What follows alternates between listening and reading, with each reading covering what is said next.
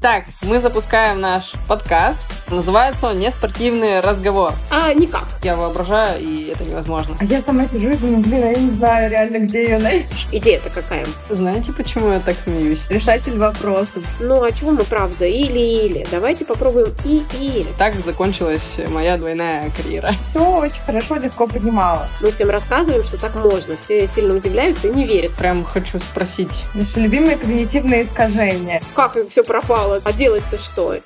Итак, мы запускаем наш подкаст. Называется он «Неспортивный разговор», где мы будем приглашать разных экспертов, спортсменов и вообще людей из сферы спорта, обсуждать насущные проблемы и всякие разные интересующие нас и не только нас вопросы. Давайте представимся. Давайте. Меня зовут Инна Сырых. Я спортивный психолог, бывший профессиональный спортсмен, начинающий исследователь в области спортивной психологии. Наверное, пока это все. И у нас Надя. Меня зовут Надежда, я спортивный психолог, также бывшая профессиональная спортсменка, младший научный сотрудник Санкт-Петербургского научно-исследовательского института физической культуры и аспирантка СПбГУ. И сегодня у нас первая гостья нашего подкаста. Мой любимый преподаватель СПбГУ. Мой тоже. Да. Наталья Леонидовна Ильина. Она доцент и старший преподаватель кафедры общей психологии СПбГУ, также кандидат психологических наук и практикующий спортивный психолог в медицинском центре Академии СКА. И, да, горячо любимый преподаватель. Мы, конечно, не распределили, кто что будет говорить и спрашивать, но сегодня, так как это наш первый выпуск, и он, в принципе, релевантен теме вообще всего подкаста, и на самом деле мы позвали вас не просто так, а потому что весь этот подкаст сделан для того, чтобы немножко расширить представление о том, что может быть после спортивной карьеры, или о том, как спортсмены могут развиваться не только в сфере спорта. Поэтому ключевая тема сегодняшнего выпуска — это двойная карьера. Карьера в спорте, трудности ее реализации, о том, что вообще сейчас с ней происходит, что там со спортсменами, особенно ввиду последних событий. Вот, собственно, это то, о чем мы сегодня будем говорить. Мы хотели начать с очень насущной такой темы, как Олимпийские игры 2024 года, поскольку, очень много обсуждений, очень много интервью сейчас в новостном таком поле, да. Наверное, сразу такой к вам вопрос, Наталья Леонидовна. Поделитесь вашим опытом спортивного психолога. Возможно, у вас есть примеры таких спортсменов, которые готовятся к Олимпийским играм, либо как-то касаются этой проблемы, то есть именно проблемы недопуска, а проблемы невозможности выступления на международных соревнованиях. Как они с этим справляются? Какие стратегии выбирают? Всем добрый день. Такой, знаете, очень сложный вопрос, потому что я редко сталкиваюсь с такими проблемами, да, то есть, в основном спортсмены работают, решают такие рабочие моменты, но это правда, поскольку, таким вот венцом спортивной карьеры являются Олимпийские игры и Олимпиады, и все, конечно, ради этого прилагают огромное количество усилий. Слушайте, можно такую заметочку сделаю, я не скажу про тех спортсменов, которые на пике в спорте высших достижений, и вот она, Олимпиада уже была тут в шаге, да, и все обрушилось. Да, или не обрушилось, но оно под большим-большим там вопросом, и непонятно, что делать, куда двигаться. Я замечаю очень интересные моменты где-то в середине пути, да, у спортсменов. То есть, спортсмен, который уровня кандидата в мастера спорта, или который вот сейчас вот накануне там должен выполнить или выполнил мастера спорта, по сравнению с тем, что было раньше, приходит к такому мнению, что и хватит. И хватит, потому что я не вижу смысла, а что дальше? Что мне делать дальше? Потому что, скорее всего, да, и это в воздухе витает, это им говорят тренеры, и родители очень сильно транслируют эту идею. А смысл? Да, смысл, тебе достаточно мастера спорта для того, чтобы, как-то красиво завершить свою спортивную карьеру. Все равно международный уровень для тебя закрыт. Мастера спорта международного класса ты сейчас получить уже не можешь, а это следующий, да, например, там этап. Или заслуженного мастера спорта. Это нужно, в своем соку тут в российской действительности вариться, что, в принципе, по-честному, спортсмену не очень интересно. И, он уже всех знает и видел, и что я вот теперь со всем этим... Да, своим профессиональным сообществом буду несколько лет, да, выяснять, кто из нас там сильнее, умнее и так далее. И как-то они очень сильно теряют мотивацию, и это называется останавливаются на промежуточном этапе. То есть этот промежуточный этап для предыдущих спортсменов был реально промежуточным, а теперь для современных это очень часто конечный результат. Они честно приходят, так и говорят: мне бы мастера выполнить и все. Ну как все, ты что, там не строишь дальше планов? Сама себя ловлю на мысли. Ну как бы, о чем я их спрашиваю? Какие планы? Но они, неправда, не видят. И мне это сложно вот сориентироваться в этой ситуации как специалисту. Какие могут быть варианты? Да? Какие могут быть варианты профессионального развития, профессиональной реализации дальше? Ну, мне кажется, это наша общая большая такая сейчас задача — найти выходы из этой ситуации. Ну, сложно. Я вот добавлю, вы сейчас сказали, что вот сталкиваются именно вот, ну, на промежуточном таком этапе. И меня буквально осенило, потому что несколько спортсменов, с которыми я вот сейчас работаю, тоже мне говорят: ну, мне вот мастер выполнить, и все. И дальше они уже даже говорят о продолжении карьеры не спортивной, а вот, ну, я там хочу пойти туда работать, я хочу вот этим. Я даже, ну, я радуюсь и удивляюсь. Я думаю: вау, почему? А вот же почему, на поверхности ведь ответ. Да. Потому что раньше мы с этим не сталкивались. У них, правда, были такие планы там международного масштаба, и как-то там, ну, иногда они были там не совсем реальные, но они были. А вот сейчас это такая вот тенденция, что как раз в ключе двойной карьеры, да, то есть все, эту я завершаю здесь там и перехожу к другой. Ну, то есть она, получается, не двойная, такая переходящая. Хотя вот обидно, потому что, ну, как бы у спортсменов же потенциал-то иногда бывает намного выше, чем вот этот уровень, который он ставит себе конечным. Мне кажется, что тут на самом деле, ну, с одной стороны, это как будто бы про такое, типа, достижение вот этого вот мастера, потому что я тоже часто слышала, когда спортсмены приходили на консультацию, они такие: ну вот, мне нужен мастер. А зачем тебе этот мастер? Ну вот нужен, и все, вот я хочу. Типа, вот я выполню мастера, и все. И как будто бы вот в этой среде, которая сейчас, вот это вот стало, ну, как-то более понятным. Ну, типа, а что дальше-то реально после этого мастера? И это прям очень грустно. Мне недавно еще писала одна знакомая, она тоже спортсменка, но она до сих пор еще выступает. Ну, причем на таком очень хорошем уровне, то есть она там выступала и на Кубках мира, и на Олимпийских играх. И она такая говорит: вот мы тренируемся уже, ну, получается, сколько уже, второй год. И если были какие-то надежды, то сейчас Олимпиада, которая будет, она под вопросом, и вообще ничего не понятно. И при этом и эта спортсменка, и я знаю, что есть там еще мои бывшие коллеги-спортсмены, скажем так, у них у многих вот спорт — это единственное то, что у них вообще есть в жизни. Ну и в целом у меня было то же самое, когда я занималась спортом. Когда стоит вопрос о том, типа, завершать там сейчас или не завершать, или там продолжать, не продолжать. Факт того, что кроме спорта ничего в жизни нет, и никаких больше там других навыков, компетенций и так далее нет, он как бы с одной стороны заставляет их оставаться в спорте. Потому что, типа, других путей пока как бы и нет никаких. Но факт того, что невозможно выступать на международной арене, он давит. И получается, что спортсмены на таком перепутье каком-то, и непонятно вообще, что делать. И я тоже, главное, когда, ну, типа, ко мне спортсмены приходили на консультации, когда работала в училище, вот они приходят, и реально непонятно, что делать с международными выступлениями. Ну, типа, непонятно, когда это будет возможно. А спортсмены тоже уже довольно опытные, там, типа, за плечами Олимпиада. Но там было плохое выступление. А хочется чего-то еще. И как бы, а где найти мотивацию? А я сама сижу и думаю: блин, а я не знаю реально, где ее найти. И мне самой очень сложно на этот вопрос ответить. Вот здесь, кстати, да, здесь очень хороший такой вопрос, потому что, ну, вот мы с вами даже, да, сейчас обсуждаем и говорим: это невозможно, это сейчас нереально, сейчас там такие ограничения. И, в общем, остаемся вот в рамках этого поля и концепции, да. Но вот то, что, Инна, ты говорила, есть же люди, которые, ну, как-то не хотят смиряться с ситуацией, мастер и все, да. То есть они такие: как, да, я готов там идти дальше. И им такие говорят: а никак, дальше нельзя идти, да, все, ну, вот, везде ограничения. И мне кажется, вот здесь вот наша работа заключается в том, чтобы расширить их фантазии, да, поле мышления и сценарий того, как это может развиваться. Но почему? Почему это невозможно? Да? Находят же спортсмены, ну, какие-то выходы с условием, что они для них приемлемы, да? Потому что некоторые говорят: я не собираюсь выступать за другую страну, я там патриот. Вот как раз повод проработать эту ситуацию. Подождите, да, то есть почему ты считаешь, что если ты выстраиваешь свою карьеру, пытаешься достичь каких-то результатов, да, там, самореализации, переход в другую страну или выступление за другую страну расценивается тобой там как предательство или как там, ну, не знаю, осуждение со стороны других, или ты боишься столкнуться с тем, что тебя не поймут, осудят, там, я не знаю, что-то еще сделать, или, возможно, ты просто боишься, да, сменить привычное место жительства, да, привычные там тренировки. То есть, может быть, это связано с какими-то такими страхами и опасениями, которые, ну, вот преодолимые. Может быть, это какие-то, такие жесткие установки, которые, можно пошатать, да, или там не имеют вообще под собой какой-то почвы.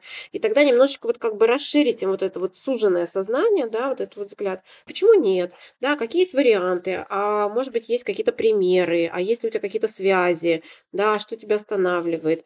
Здесь такая психологическая работа в этом направлении, с мотивированными, да, с теми, кто и не против, но видящими ограничения, хороший вариант, почему нет? Знаете, на эту как раз тему очень классно, последний выпуск Вити Кравченко, на этой неделе даже, по-моему, нет, на прошлой неделе он вышел, как раз там за год до Олимпиады 4 спортсмена, 4 разные точки зрения, вообще очень классно показано, прям рекомендую всем посмотреть, потому что, правда, там и спортсменка, которая перешла из России в Казахстан, и спортсмены, которые не собираются ни в каком виде выступать на международных соревнованиях сейчас, и спортсмены, которые размышляют. То есть, вообще, класс. Прям про то, что мы сейчас говорим, с точки зрения разных спортсменов высокого уровня достижений. Потому что любая такая кризисная ситуация, которая возникает, да, в первую очередь видятся ограничения, но с другой стороны там много чего зашито. И как раз наша работа помочь спортсмену разобраться. Почему нет? Хорошая история. А какие стратегии, возможно, в контексте двойной карьеры? Как вы думаете, можно ли сейчас в контексте недопуска на международные соревнования спортсменам, которые готовятся, по сути, к Олимпийским играм, но, вероятнее всего, туда не поедут, можно ли переключить как-то их внимание на как раз реализацию двойной карьеры, то есть на что-то еще, на какую-то дополнительную деятельность? Возможно ли это, что придаст им какую-то доп. Мотивацию или хотя бы отвлечет их на другой путь своего развития? Как вы думаете? У меня такой вопрос: зачем? Зачем их переключать, включать в какую-то другую деятельность? Идея-то какая? Чего мы хотим? Отвлечь? Возможно, да, что не только узкий такой направленный путь спорта, и что если недопуск на международные соревнования, то все, ничего не будет у тебя. Даже если так, что уже какая-то деятельность еще дополнительно включается, и спортсмен может переключаться и, возможно, более лучше именно справляться, как одна из копинг-стратегий, что спортсмен переключается. Подожди, а тогда какой смысл оставаться в спорте спортсмену, если он, такой, ничего не понятно? А вдруг допустят, и он поедет. Как сейчас вольная борьба на чемпионате мира выступают. То есть прямо сейчас идет, есть спортсмены даже, которые выиграли, там 2 спортсмена точно, их допустили, они выступают. Но если спортсмен в таком подвешенном, грубо говоря, состоянии неизвестности находится, и, может быть, для того, чтобы у него хоть какая-то известность была, так скажем, почва под ногами, можно ли его, например, с помощью какой-то еще доп. Деятельности переключить? Или это я воображаю, и это невозможно? Как гипотеза, почему нет, да? Но мне кажется, здесь все равно нужен такой очень индивидуальный подход. Потому что, смотрите, как переключение, да, или как отвлечение от тревожных мыслей по поводу того, там, пустят, не пустят, может быть, там и неплохая идея. Но вопрос, если меня вообще в принципе не интересует обучение, если я вообще в принципе не замотивирован больше ни в какой области, и тут мне подсовывают какое-то обучение, слушайте, знаете, а меня никак это не отвлечет, меня только нервировать и раздражать будет. Поэтому вопрос в том, что сначала нужно создать, почву и базу для перспектив, мотивации, траектории своего движения параллельно со спортом или отдельно там от спорта и так далее. То есть, чтобы у спортсмена была такая, не только видение спортивной карьеры, но еще видение жизненной карьеры, да, то есть понимание того, я в жизни, где я нахожусь и чего я вообще в принципе там хочу. Да, и тогда, мне кажется, его можно потихонечку включать. Я почему об этом говорю? Потому что если у нас спортсмен до этого вообще не рассматривал варианты двойной карьеры, никто об этом не говорил, потому что как часто у нас там с детства начинается: так, ты давай определись, или спорт, или учеба, да, или, или. И он привык хорошо делать одно дело и отучился вообще понимать, что он настолько способен, что может и 2 дела одновременно делать, это вообще выгодно, да, то он всеми руками-ногами будет сопротивляться, да, то есть или вообще не понимать, что мне тут предлагают и подсовывают, то это будет сложный момент, мы ничего не добьемся. А если в принципе шла работа по поводу того, что спорт — это история такая конечная, и она очень часто у многих спортсменов кончается в ранней зрелости, да, то видит ли он себя где-то в продолжении, потому что очень многие даже, в сознательном зрелом возрасте лет 20 не видят своего продолжения. Он говорит: я закончу карьеру спортивную, потом подумаю, да, я потом там решу, куда я пойду. Я так делала. Поэтому, задача выяснить, умеет ли человек распределять, да, там, свои интересы, или ему он научился, да, это не значит, что он не может, или он научился, и в его концепции восприятия делания дела хорошо, прям вот такое правило: сосредоточься на одном деле, не распыляйся. И тогда, если мы его начнем там оттягивать внимание на учебу, может что-то не получиться. А есть спортсмены, которые, ну, как бы без нашей помощи, они в такой концепции живут, да, там родители были нормальные, здравомыслящие, говорили: слушай, там, вот тебе нравится спорт, все, прекрасно, занимайся своим спортом, но закрой нам, пожалуйста, там обучение и все остальное, потому что тебе там в жизни пригодится. И они научились это делать там параллельно, а потом уже начинают видеть выгоды в том, что они осваивают какие-то компетенции еще другие, не только спортивные. Это я к чему веду, сейчас скажу свою мысль, хочу закончить, что у нас, конечно, вот эта вот идея двойной карьеры пока еще, ну, как бы в массах не прижилась. Ни в умах спортсменов, ни в умах тренеров, ни вообще, в принципе, там, у родителей и у окружения. Мы вот говорим о двойной карьере, но не дали ее определения. Это важно. Это важно. Сами дадите? Или как? Нет, давайте вы же эксперт. Ой, спасибо, спасибо. Я, конечно, такой большой эксперт в теоретическом плане, да. Ну, хотя, да, в практике тоже с этим сталкивались. Ну, исследования, во всяком случае, да, проводили в этом направлении. Вообще, в принципе, ну, как бы, это у нас это новое понятие, двойная карьера, оно где-то там витало, но мы его стали использовать, ну, буквально там лет, ну, 7-8 назад, да, так, в обиходе. До этого оно пришло к нам из европейской спортивной психологии. Наши коллеги европейские, они в свое время заметили, что, ну, вообще-то, да, для успешности человека, вообще жизненного успешности, они про жизненный баланс говорили, да, про благополучие психологическое и все остальное. Исследования показывали, ну и вообще, в принципе, да, психологическая наука говорит о том, чтобы человек чувствовал себя спокойно, уверенно, чтобы у него самооценка была хорошая, он должен на разных возрастных этапах справляться с какими-то определенными задачами, с которыми в социуме справляется, ну, как бы большинство, да, то есть, ну, положено там, я не знаю, осваивать там таблицу умножения, и ты это должен сделать не в 25 лет, да, там, ну, а в школьный возраст, ну, это я так утрирую, а по факту это да, то есть на каком-то этапе ты должен научиться коммуникации, на каком-то этапе ты должен научиться учиться, на каком-то этапе ты должен освоить вот это и вот это, и здесь положено учиться, здесь положено жениться, здесь положено там детей рожать и так далее. Ну, мы не можем исключить себя из этого социального контекста, потому что мы в него включены. И тогда, если общая масса вокруг как бы это все делает, а мы как-то отличаемся, ну, это... А в спорте это очень часто. Пока все учатся, значит, я там тренируюсь, пока все детей рожают, извините, я бегаю, да, там, и все вот это вот. То, получается, я выпадаю немножко из контекста, и у меня создается ощущение, что я где-то опаздываю, что-то не добираю, я не такой, как все, а не опоздаю ли я. То есть эта тревожность приводит к тому, что... Я, правда, пропускаю сенситивные периоды формирования чего-то. Потом, когда спортивная карьера заканчивается, я попадаю в общество людей, которые все эти этапы прошли, а я вот в своем возрасте среди них, ну, как бы должен их проходить заново, да, там, или с отставанием, или еще что-то. И человек чувствует себя не очень комфортно. И, в принципе, да, не добившись высоких спортивных результатов и пропустив все этапы развития, я оказываюсь вообще, ну, как-то... в двойной невыгоде. Они обратили на это внимание и решили, что, ну, а чего мы, правда, или-или, давайте попробуем и-и. И поможем уже с подросткового возраста выстраивать вот эту вот систему взаимоотношений и учеба, и спорт, да, там, и спорт, и еще что-то, семья, например, да, ну, вот какие-то такие вот вещи, которые очень важны на определенных этапах. И назвали это двойная карьера. То есть карьера – это там самореализация на высшем уровне в какой-то профессиональной деятельности, вообще в какой-то деятельности. И поэтому я выстраиваю эту карьеру, хочу быть успешным и здесь, да, и вот здесь.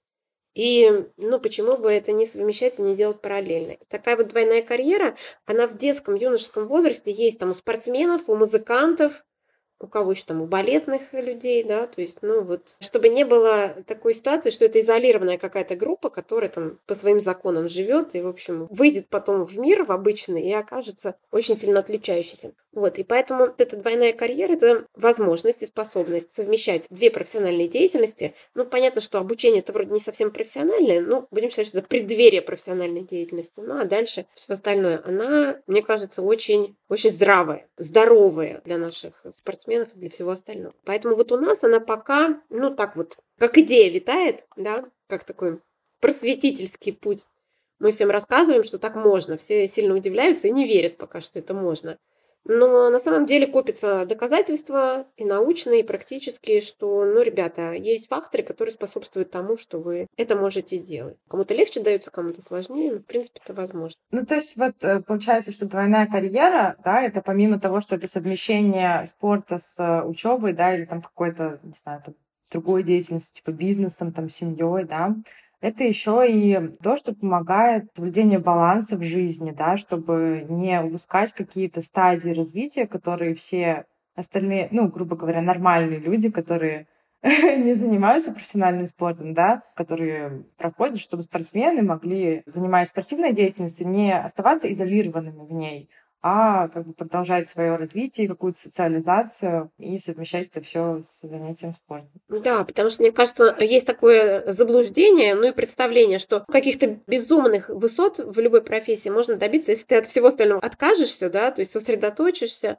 И, в общем, эти какие-то истории про то, что человек должен полностью включен, отрешиться от всего, погрузиться в какую-то деятельность, и только это приведет к каким-то прекрасным результатам, они слегка искажены, то есть это не так. Вы сказали, Надя когда спрашивала, да, что, можно ли там сейчас спортсменам, которые оказались, скажем так, не могут выступать на международных соревнованиях, можно ли им сейчас там начать вдруг учиться на что-нибудь? Вы сказали, что нужно, чтобы был для этого какой-то фундамент заложен. А когда этот фундамент вообще закладывается, не знаю, в каком возрасте, что способствует, да, помимо там родителей, что может способствовать закладыванию, заложению? В общем, укладки этого фундамента.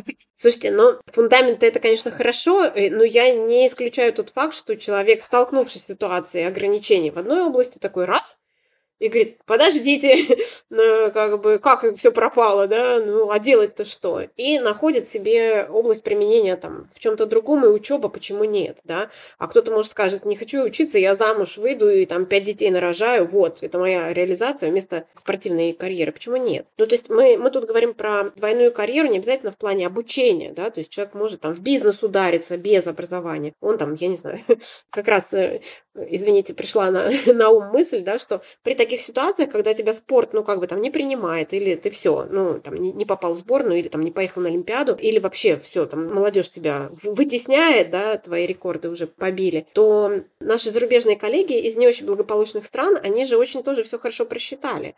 И у них есть психологическое сопровождение по уходу из спорта. Они их прямо переориентируют на какую-то другую профессиональную деятельность. Потому что как продолжение спортивной карьеры или, да, как вариант, люди, например, в Бразилии, да, и Латинской Америки, они просто уходят в криминал. Реально, просто уходят в криминал, и они понимают, что нам, чтобы люди туда не попали, мы сейчас их будем учить, мы их сейчас будем там что-то с ними делать и так далее. То есть это профессиональная самореализация в другой области, не в спортивной, можно ли это назвать карьерой, да? Бандитизм какой-то. Может быть, люди так и считают. У меня прекрасная карьера бандита. Знаете, почему я так смеюсь? Инна, может быть, ты вспомнишь, мне на Авито выходила в рекомендации чуть ли не решатель вопросов или как-то так. Да, решатель вопросов. Да, объявление об предоставлении услуг решателя вопросов. Там прям описание, что я там спортсмен или бывший ли спортсмен, мастер спорта по каким-то там боевым видам спорта, прям несколько. У меня там есть друзья-спортсмены, мы можем оказать вам услугу такую, что порешать, в общем, вопросы. То есть как раз про бандитизм.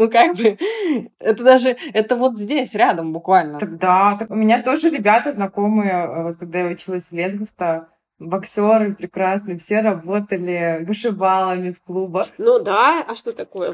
Нормально, да, то есть спортивная деятельность по каким-то причинам, да, там заканчивается или есть какие-то ограничения, и что мне делать, да? Я в первую очередь буду там применять те навыки, умения и вообще там черты характера, которые сформированы, профессионально важные качества там в какой-то области, где мне это проще сделать. Я не отрицаю тот факт, что закончилась спортивная карьера, или я столкнулся с ограничениями, думаю, подожди, там время чем-то занять надо, да, или, может, это действительно конец. Делать-то что? Да, то есть, я там могу расстраиваться, могу в депрессию впасть, могу все что угодно, потому что учиться не хочу, там это не хочу, но я могу пойти и делать дальнейший свой путь, простраивать как-то. И обучение, он такой логичный. Пойти поучиться, а чего нет? Дальше у нас спортсмен сталкивается с тем, что он на протяжении своей спортивной карьеры мог не уметь учиться. Он не умеет это делать. Просто это знаете, Это у меня просто, мне кажется, у меня была такая проблема. Сейчас я... Время моих проблем.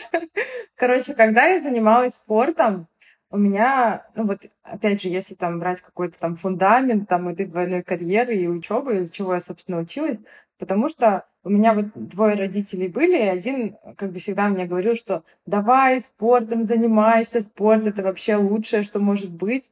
А другой родитель как бы говорил, что, слушай, ну спорт хорошо, но нужно учиться. Но при этом почему-то еще с детства мне говорили, что вот ну ты же умная, вот ты умная. И мне как бы всегда все легко очень давалось в школе. И это было, с одной стороны, классно, потому что я особо никаких усилий не прикладывала, и все очень хорошо, легко понимала.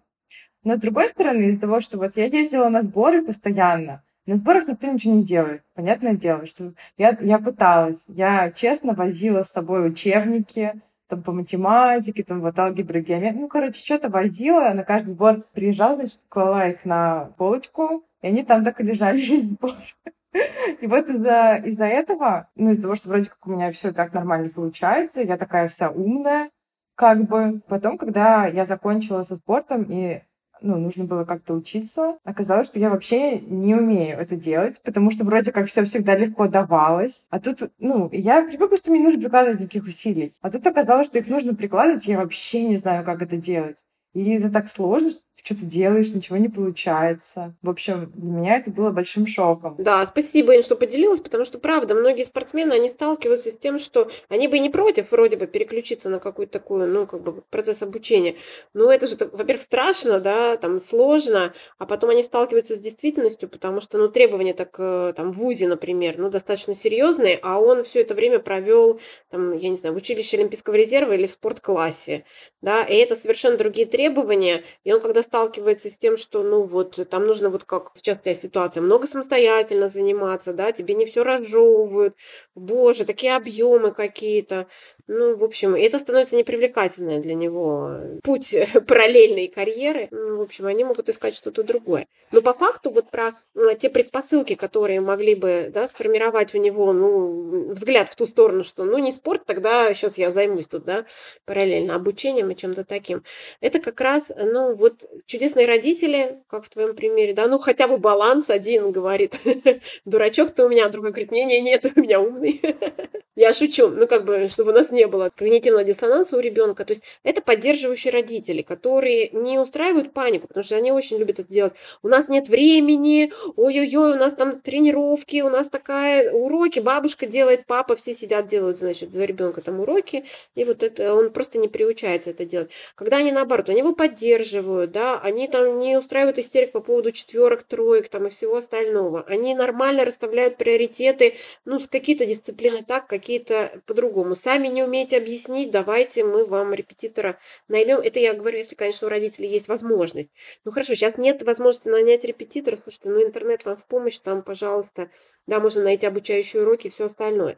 Но родители что делают? Они только тревожат ребенка и нагнетают ситуацию. Мы ничего не успеваем, у нас нет системы знаний, да, там, учителя к нам плохо относятся и так далее. Это правда. Вторая история – это учителя, да, которые там, спортсмен, ну, понятно, ты у меня там 5 уроков пропустил, что с тебя взять, значит, вообще, я не собираюсь тебе ничего объяснять, иди, значит, сам там учи, вот мое время закончилось на тех уроках, которые ты пропустил, да, ну и так далее. И такое отношение к спортсменам, что, ну, как бы, ну, что с него взять?